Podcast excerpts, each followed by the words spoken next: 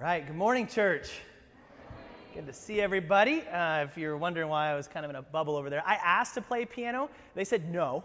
Um, but uh, Jill and I just got back. Thanks. Uh, just got back from uh, visiting her family in California, and so taking necessary precautions uh, in distancing as asked by the state. Uh, it's good to be back and to good to be with all of you and seeing a lot of new faces. Would love to say uh, hello to you from my little zoo area over there after the service. If, you, would love to come by and say hello, um, it is good to be back and. Um,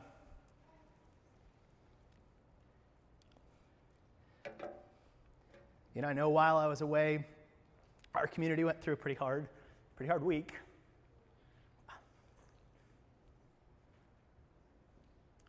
The loss of a dear friend and brother. Many uh, we know, I, I personally uh, knew Greg Bell as a brother and a friend, and um, the other six uh, that we mourn in the, in the, tragic plane crash last Friday. And um, been asked by his wife Cindy to lead the service this um, Saturday at 3 o'clock at Cook Inlet Academy. Um, if you knew Greg and, and, know and love his family, I would invite you to come and celebrate his life. Thought of the line there. My race is complete. Greg's earthly life, his earthly race is complete. Now we believe that he knew Jesus, knows Jesus, and is dancing with him. And we can't wait to catch up with you, Greg. If you have your Bibles, we're in Matthew chapter 22 as we've been walking through this uh, book together, and today's message is called Riddle Me This. Riddle Me This. Uh, who is the um, smartest person uh, that you know in your life? I see some people pointing at me. Man, that is sucking up. Um, I don't just mean book smart. We're talking, I, I want, who's the wisest person you know when we think of um, the, difficult challenges in life, the big questions? uh, life's fastballs. Uh, what do we, or curveballs, I guess if you're, um, who, for me in my life, uh, one of those guys that comes to my mind is my mentor, uh, Larry Smithwick. He was our interim pastor here at our church uh, before I uh, started. He, he, had, been, had been a pastor, just retired this last year, had been a pastor for 50 years. Nothing I could throw at him that I was dealing with that he hadn't already seen and walked through. And I took the baton from Larry on January 1st, 2016. It was a Monday. That Wednesday, I was asked to perform a suicide funeral. Three days in as a pastor. I had never done a funeral at all, let alone um, suicide. So, what do you do? I had no idea what to do. I had one idea Larry! Right? Uh, I came running to him. What do I do? I need wisdom. I need direction. And he sat me down. And this is something, a road he had walked dozens of times already. And we looked at scripture passages that he had used before. He just let me look at some of his old messages. We talked about what's appropriate to say, what's not appropriate to say in those moments. And by the grace of God, using Larry as a wise uh, guide through that, I was able to love the family to my best of my abilities through the darkest season of their life. Now, in that moment, I was listening to Larry. I was following Larry, doing what Larry said to do. Why? Because I trusted Larry and I believed that I, he knew what he was doing. He was wise and he was trustworthy. Jesus was the smartest man who ever lived more than these guys. Uh, have, you ever, have you ever thought about that? Like we, we think of flannel graph Jesus. We know the Jesus with the lambs on his shoulders and the children following him. That he was gentle and kind. And, and those, but do you ever think about the fact that Jesus was a genius? Like if he's going up against Ken Jan- Jennings in Jeopardy, he doesn't stand a chance, right? You would never want to play Trivial Pursuit with Jesus. He would get you every single time. Um, we, we know that Jesus knows everything, and not just Bible stuff, right? Jesus knows everything. He knows about the molecules. He knows about, Jesus could do the Rubik's Cube behind his back like Maya Zubek. It's amazing. Uh, she is. She's not Jesus. That's a different. Uh, we why? Because he's God. God knows about the stuff because he made the stuff, right? And so Jesus, Jesus is smart enough, wise enough to guide us through uh, life's difficult questions. And we're going to be talking about some of those this morning. Uh, we're going to be talking about marriage and and money. We're going to be talking about eternity and the future. We're going to be talking about God's will and purpose for our lives. And to follow Jesus as one of his disciples, we'd better be sure. If you're saying, as we come to the altar, here is my life, Lord, we better be sure that he knows what he's talking about. We better be sure that he's trustworthy to follow, to obey, to trust with our entire lives, right? Now, Larry didn't actually, doesn't actually know everything. Just keep that between you and I. No human does, right? That's why there's only one person to whom we should completely trust with our lives, to follow, to listen, and to obey. Now, in Matthew's story about Jesus, we've seen that not everyone trusts him or believes that he's the smartest man who's ever lived. We've seen that the Pharisees uh, reject his claim as this God king. And In this section, in Matthew 21 through 25, we've been seeing this clash of kingdoms, the world's kingdoms and God's kingdom. And, and this, t- these tensions between God and Jesus and Israel's leaders are rapidly rising. Now, we know that Jesus just got done. We saw the story where he's flipping tables in the temple and he says, You are all corrupt. He says, You've rejected John's message and my message of repentance. You've rejected my claims to be the Messiah, and God will judge you accordingly. Not exactly a Hallmark greeting card. And they all hate him for it, and they're looking for ways to bring him down. Now, if we don't like what someone's saying about us, what can we do? Well, if you're in a courtroom you can try to discredit the witness, right? You can show inconsistencies in their story or maybe some character flaws so that the jury won't buy their story. If we can discredit them, we can discredit their claims.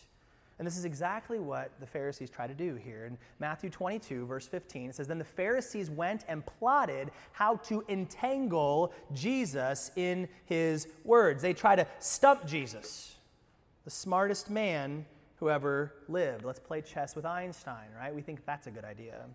They're not exactly the brightest flames in the menorah. See what I, it's a Jewish joke. Okay, uh, great. Uh, we, we see Israel's leaders, their best and brightest, are asking Jesus three questions to try to trap him, discredit who he is and the claims that he's making. And they're trying to kill Jesus through him being unable to answer their questions. But what we're going to see this morning, what they don't see from God's perspective, is Jesus is going to be killed. But it's not because he can't answer the questions, it's actually because he can answer the questions. And it's through Jesus' death and resurrection that he answers all of our lives' questions. Now, Jesus is not only going to completely mic drop these guys, but his answers are going to show that he's a new kind of leader in Israel that's smarter and wiser than anybody else they've ever seen.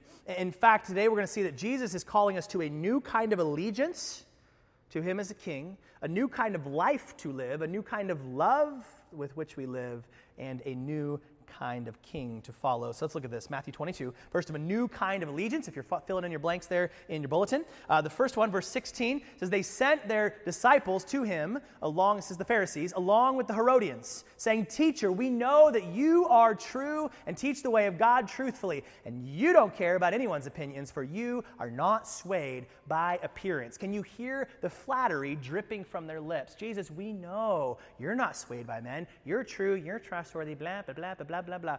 Proverbs says this about flattery it says, A man who flatters his neighbor spreads a net for his feet. This is a trap.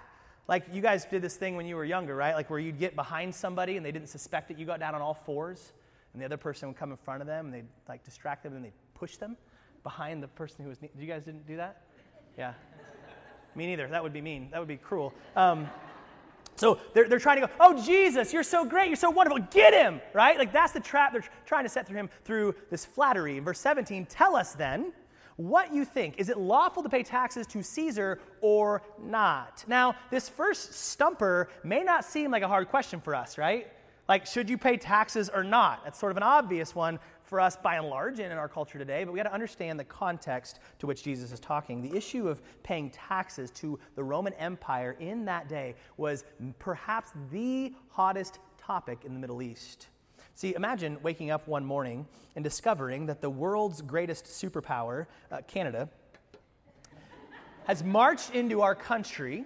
They've stolen our land and conquered us as a people, and then demand that we pay them taxes for having conquered us. Right? That's the kind of thing we won't stand for, right? It's, that will cause resol- revolution. That will cause rioting. And that's exactly what happened to the Jews toward Rome. There was a famous revolutionary when Jesus was just a boy. Uh, his name was Judas. This is not his disciple Judas. Uh, this is another one. Um, and, and he led this a revolt over this very issue of paying taxes to Caesar. And Rome crushed that revolution without mercy. And they left, scattered along the Galilean countryside, um, dead Jews hanging from crosses. This was a warning to the people that paying taxes and an allegiance to the Roman Empire was not optional. Now, notice that he is asked this question by two groups of people.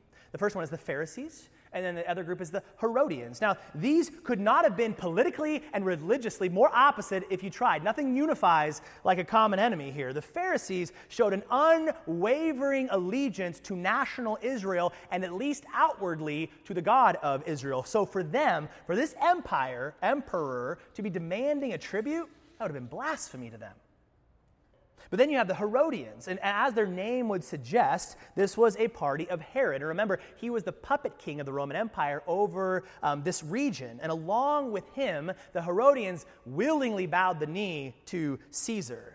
So this would be like if the a group of Republicans and a group of Democrats came to you and asked a hot button issue question to you and said, go ahead and answer it. You're ticking one group off or the other. And the Herodians say, if you say no, you shouldn't pay taxes, then we're going to stick you on a cross like all those other rebel zealots. This would have been high treason to the Caesar. But the Jewish people, they would have said, the Pharisees, if they say, if you say yes, then our people are going to say, then you're no Messiah. You're supposed to be the one delivering us from these tax demanding Romans, right? Isn't that your job? Get rid of Caesar and put God on the throne again? Isn't that why we're here? When you came strolling through with that donkey and we were waving palm branches in the air like we just don't care, and we were singing, Hosanna in the highest? This is the one who saves? If you say pay taxes to Caesar, this is treason to God. But these fools are playing checkers. Jesus is playing chess. Look at his answer here, verse 18. Jesus, aware of their malice, he knows what's in their heart and why they're asking, said, Why put me to the test, you hypocrites? Show me, and this is his answer, show me the coin for the tax. And they brought him a denarius. Remember, that was a full day's wage we talked about a couple weeks ago. And Jesus said to them, Whose likeness and inscription is on this coin? Image and words. And they said, Caesar's. Caesar's. Now, this is what genius, the genius of Jesus here what he's doing this uh, the denarius had an image of the current caesar and, and, in these days they didn't just see him as like the ruler of the country he was seen as a god as divine and so in this day the, the current image and you can't really make it up but the word tiberius he was the current Caesar, and he was the son of Augustus who had died. And when an emperor would die, they were seen as transcendent into the divine, as, as a god. So the coin would have literally read this it would have said Caesar Augustus Tiberius, son of the divine Augustus, the son of God. Do, do you see it? And then on the backside, there was a, another portion, a, a female, and, and, it, was, it said Pontifex, Pontifex Maximus, which was their word for high priest. Because remember, political, religious, these were seen as one. He wasn't just the, the ruler, he was the, the high priest. And so you, here you have the image of the Son of God, the high priest who brings pe- peace to the people. You can see why the Jews would have been so offended by this. That, that was not going to be done by a Roman man. But Jesus wants to shift the narrative here. And he says, What you're asking about in the heart of the issue here is not paying taxes. This is about image bearing. Look at where he takes this.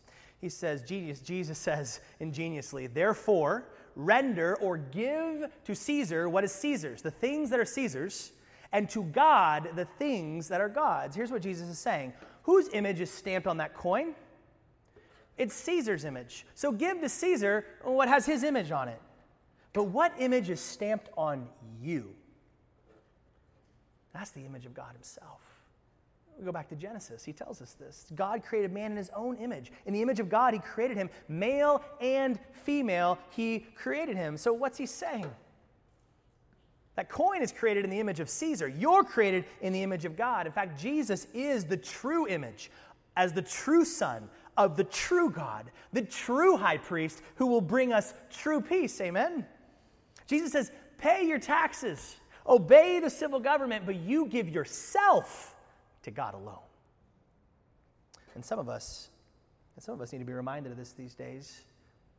Uh, some of us need to be reminded, our heart might be, need to be reminded that we need to give to Caesar what's his. And we've seen this very clearly in, in, a, in a, um, an issue that is not controversial at all COVID, right? How do you struggle giving to the government what they're asking for? And remember, Jesus is after our hearts, not just an outward action. I know over the past couple months I've had to check my heart. Some of us need to be reminded that we're to give ourselves to God. Derek Webb said it this way My first allegiance is not to a country, a flag, a country, or country, maybe I got it mixed up, or a man. My first allegiance is to a king and his kingdom. I am not primarily a citizen of the United States. I'm a primarily a citizen of heaven, and I belong to him. Israel's real enemy, listen to me, it was not Rome. The, the, the, the ultimate enemy was the power of evil. It's sin and death. And that force, that, that, that foe will not be defeated by force, it is to be defeated by love. The revolution of peace that Jesus was bringing was not taking one country and then killing the people of all the other countries, like Rome, but to himself by himself, by dying and rising again, he was going to create a new community of people, of people from all the countries of the world, from Israel, from the Roman Empire, from Guatemala, from the United States, who give themselves in allegiance to him, each citizen of his kingdom, giving to their local Caesar what he's asking for.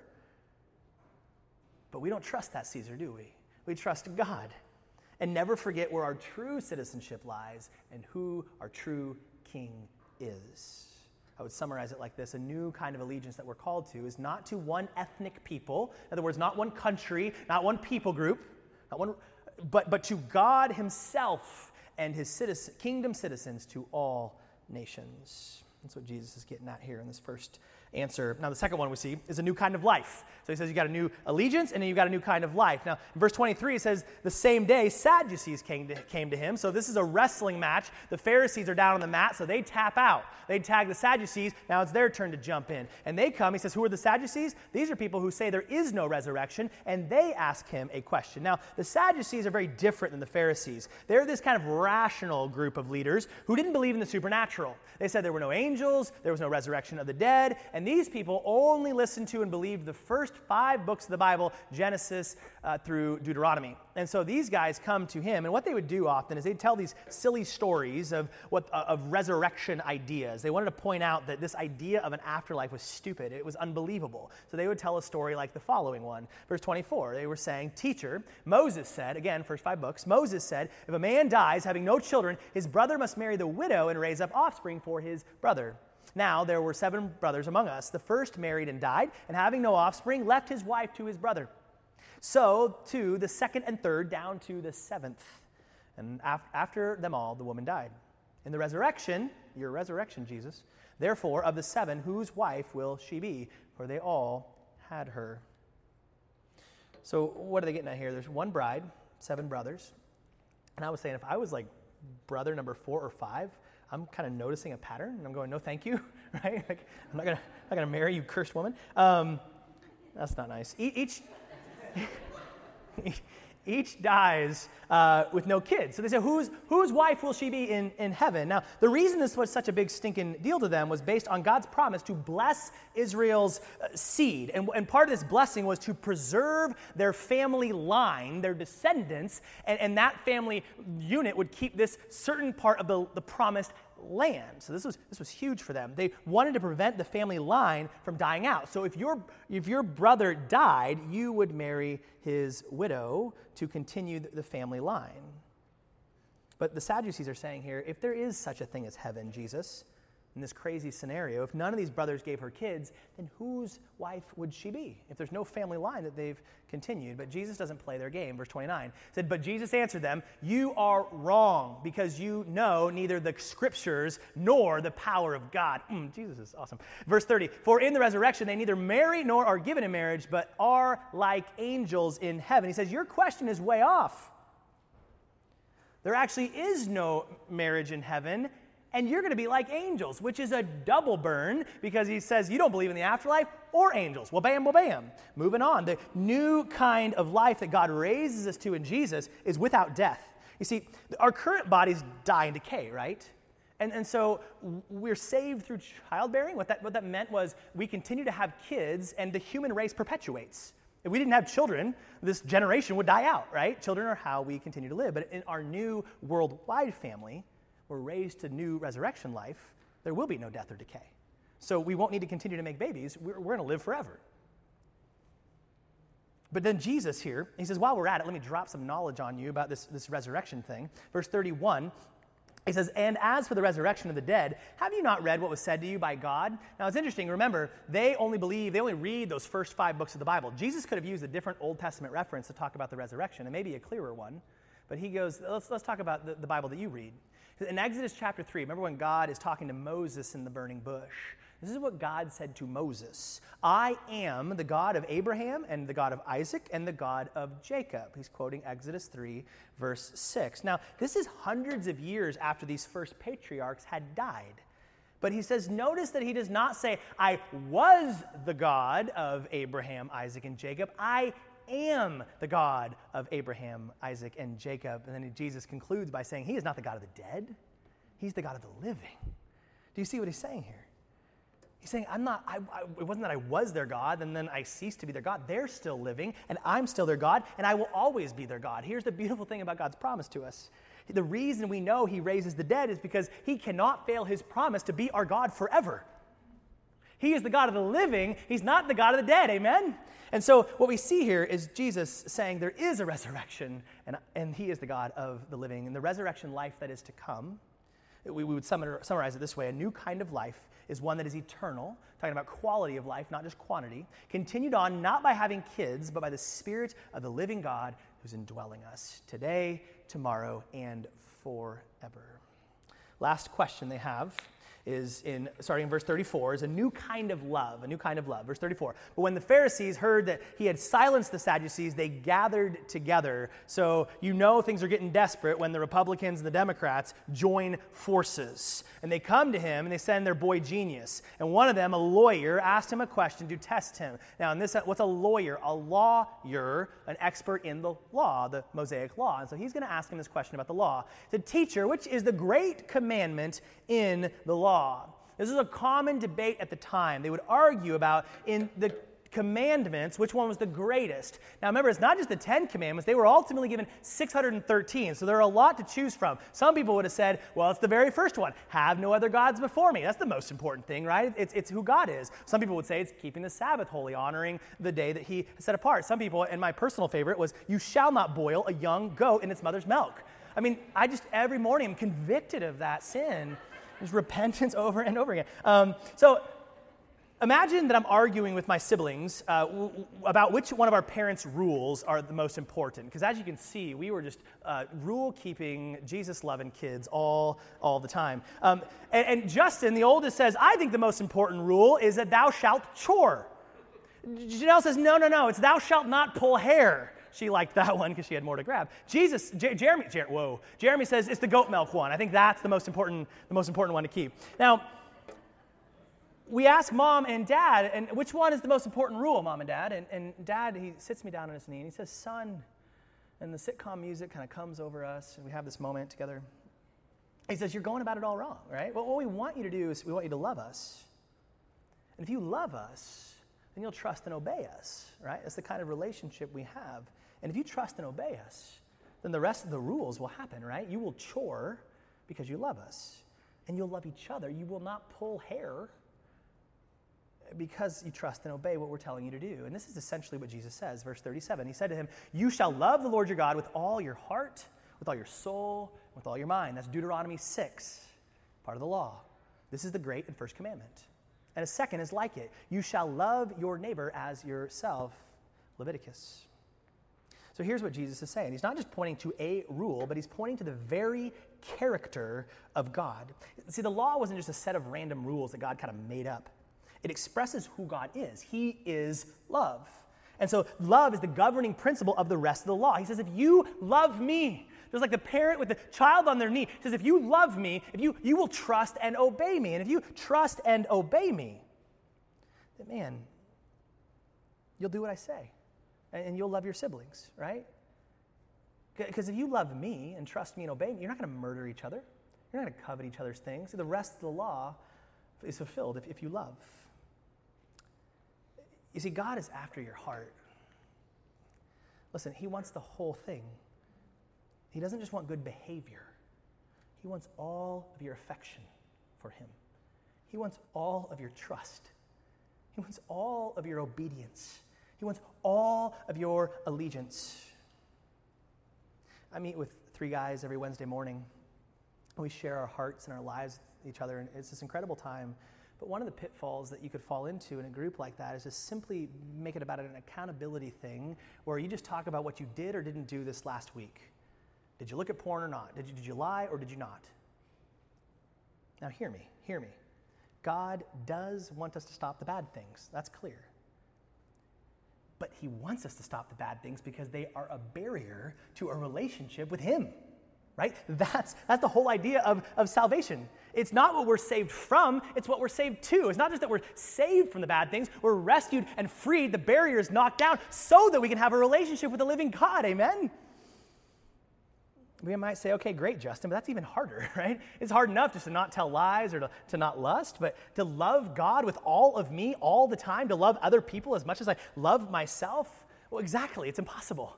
And that's why Jesus came.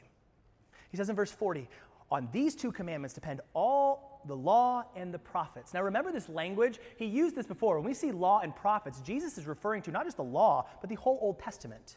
And this should kind of trigger our brains back to when he used this phrase in the Sermon on the Mount, back in Matthew chapter 5. Remember what Jesus said Do not think, verse 17, that I've come to abolish the law or prophets. I have come not to abolish them, but to fulfill them. What in the world does that mean? Well, remember, he, he, he says, I'm not here to say that the Old Testament is now irrelevant. Don't worry about all that stuff that was said in the past. No, he said, I'm actually here so that what was said in the Old Testament can happen. The Old Testament told us to love. I'm here to make sure that you actually can. In a different gospel, he said it this way to his disciples A new commandment I give to you, that you love one another. And I have loved you uh, uh, as I have loved you. Now, you might want to say, wait a second, why is that a new commandment? We just read it in the Old Testament Deuteronomy, love the Lord your God. Leviticus, love your neighbor. How is that a new commandment? Well, Jesus is saying, he's not saying it's a new commandment in that the Old Testament didn't say to love. He says it's new in two different ways. It's two different ways. The only way it's going to be possible to love from the heart, not just outwardly, but actually love from the heart, is Jesus, with Jesus. Now, there's two things here. Um, first of all, he, he models it for us. He says, As I have loved you. Read the Gospels. If you want to know how to love somebody, look no further than the example of Jesus Christ in the four Gospels. But beyond just a model for us, he actually gives us the power to love in the resurrection life. We just sang it, yet not I, but through Christ. John Piper would say it this way First, the command is new because it's a command to live out the love of Jesus the pattern that he gave us. Secondly, the command is new because it's a command to live on the love of Jesus. We live out the love of Jesus and we live on the love of Jesus, or to say it another way, the words, as I have loved you, contain a pattern for our love for each other and they contain a power for our love for each other. Jesus shows us how to do it and he enables us to be able to do it. Let's summarize it another way a new kind of love is the living Jesus in us, giving us the pattern and power to actually, really, truly be able to love God with all our heart, soul, mind, and strength, and to actually, truly be able to love our neighbor as much as we love ourselves. And we love ourselves. Fourth one, and now Jesus says, It's my turn to ask the question. The new kind of king. Verse 41. Now, while the Pharisees were gathered together, Jesus asked them a question. He says, You've been asking me some questions. Now it's time for me to ask you. I think it was D.A. or uh, N.T. Wright who said, The answers that the opponents couldn't question are followed by the question they couldn't answer. If this is a boxing match, Jesus is going in for the KO. This is going to be game, set, and match. And Jesus says, He starts it by asking this What do you think about the Christ? This is the, the Hebrew term was Messiah. Christ. It's, it's, the same person. He says, What do you think about this Messiah? Jesus is going to show them what it's really about. It's not ultimately about taxes, it's not ultimately about marriage, it's ultimately about the identity of the coming rescuer. This is the one they're pinning all their hopes on. So all that matters is ultimately is, is who is this person, right? This is the reason they hate him. The reason they're trying to kill him is because they don't believe his claim to be the Messiah. In verse 42, he, he asks this question Whose son is he? This Messiah, this Christ, whose son is he? And they said to him, The son of David, the son of David. Now, this would have been a standard answer from a Jewish person at that time. And God had promised a son, right? A descendant from the line of David who, who would restore David's throne. And they envisioned these prophecies as, as a son who would defeat their national enemies Rome, Assyria, Greece, the people around them, and that he would rule and reign over Israel and over the whole world. Now, this was a true answer, right? The son of David, that was part of the prophecy, but it was insufficient, it was inadequate. Jesus needs them to see that this Messiah was not just the son of David, he was something much, much greater. Verse 43. He, he turns to prophecy in Psalm 110. Now, Psalm 110 is the most quoted Old Testament passage in all the New Testament probably would not have been our first guess. This is actually the most referenced Old Testament passage. And he knows that the Pharisees, remember that's who he's talking to, they know this passage like the back of their hand. And this is probably the, the most common um, Old Testament reference and prophecy to the coming Messiah. So he references this passage and he says in verse 43 He said to them, How is it then that David, in the Spirit, under the influence of the Holy Spirit, calls him Lord, saying, The Lord David, said to my Lord, this son of his, Sit at my right hand until I put your enemies under your feet. If then David calls him Lord, how is he his son? So he asks this question if this person, this, this Messiah to come, is David's son, then why does David call him Lord? It's not what you call your. My dad never called me Lord, right? Is a bummer. He needs them to see how, much, how he's much more than a man. See, the son of David, if he was just a human, at best, at best, he would have the kind of power that could win military victories over Israel's human enemies. But that's not ultimate hope, right? But if he's God, if it's God becoming a man, not just the son of David, but the Lord of David, the son of God himself, he can bring peace to nations, not war to nations. And when he puts the enemies under his feet, verse 44, he's not talking about other countries, but the ultimate enemies of the entire human race, which is sin and the death that it brings. And only God can do that. What's Jesus saying? The Messiah is God, and if I'm claiming to be the Messiah, I am God. Not just the Son of David, I'm the Lord of David, I'm the Lord of all. Verse 46 And no one was able to answer him a word, nor from that day did anyone dare to ask him any more questions. Game, set, and match. Jen Wilkin uh, used an illustration that I found helpful. We're talking about the U.S. Department of Treasury, um, which now we, we more and more of us know that that was started by one Alexander Hamilton. Here, it has, they had in the Treasury, they have what you call proof sets. Now, this proof set is a mint condition of the coin. In other words, this is how the coin is supposed to look. This is the, the point of reference for the coin. Now, the proof sets are in silver, these invaluable metals that are, are worth a lot more than the coins we, we used to have rattling around in our pockets. Apparently, we have a nationwide shortage on those. Jesus is the living proof set of God. Colossians 1 says it this way He is the image of the invisible God. Do you want to know what God looks like? We were all created in the image of God, but only Jesus showed us what God looked like in mint form, the perfect reflection of the image of God because he was God. But then this is what you and I, brothers and sisters, are welcomed into. Two chapters later in Colossians, he says, We put on this new self, this new resurrected life. And what's that look like? It's being renewed in knowledge after the image of its creator. Who created us? Jesus did. What are we becoming more and more like? Jesus himself, the image of God, the Son of the divine, the high priest imprinted on our hearts. Now, we can quickly look at ourselves and both physically and spiritually go, we are far from mint condition. Can I get a witness from the congregation?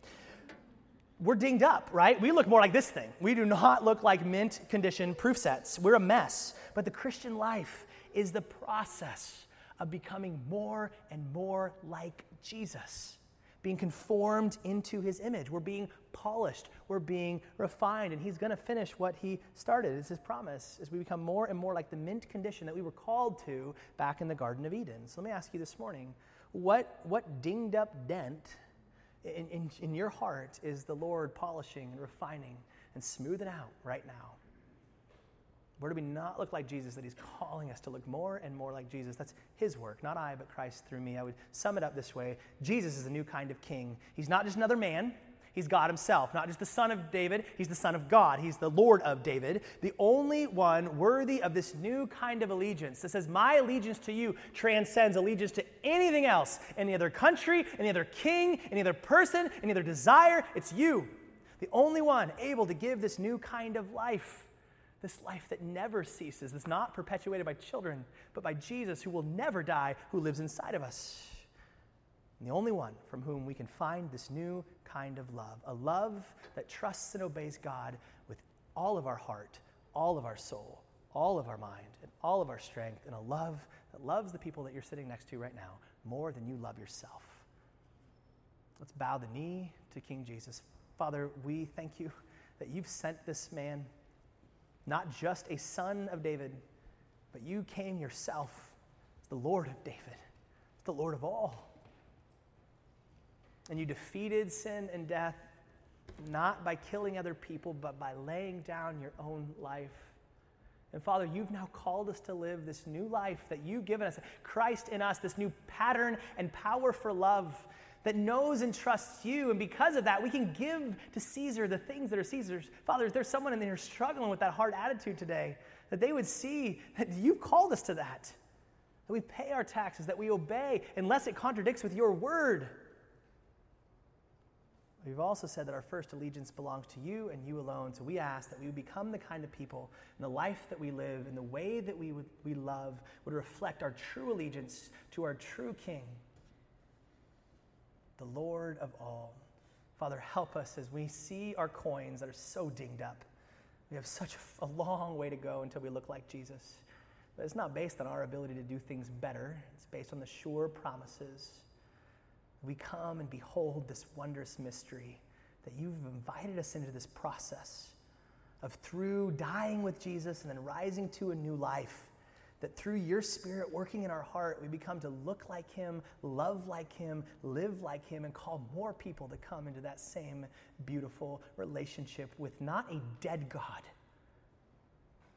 not just one who was the God of Abraham and Isaac and Jacob, one who is today the God of Abraham and Isaac and Jacob and Justin and Lisa and Jesse and Ian and Bradley, and always will be.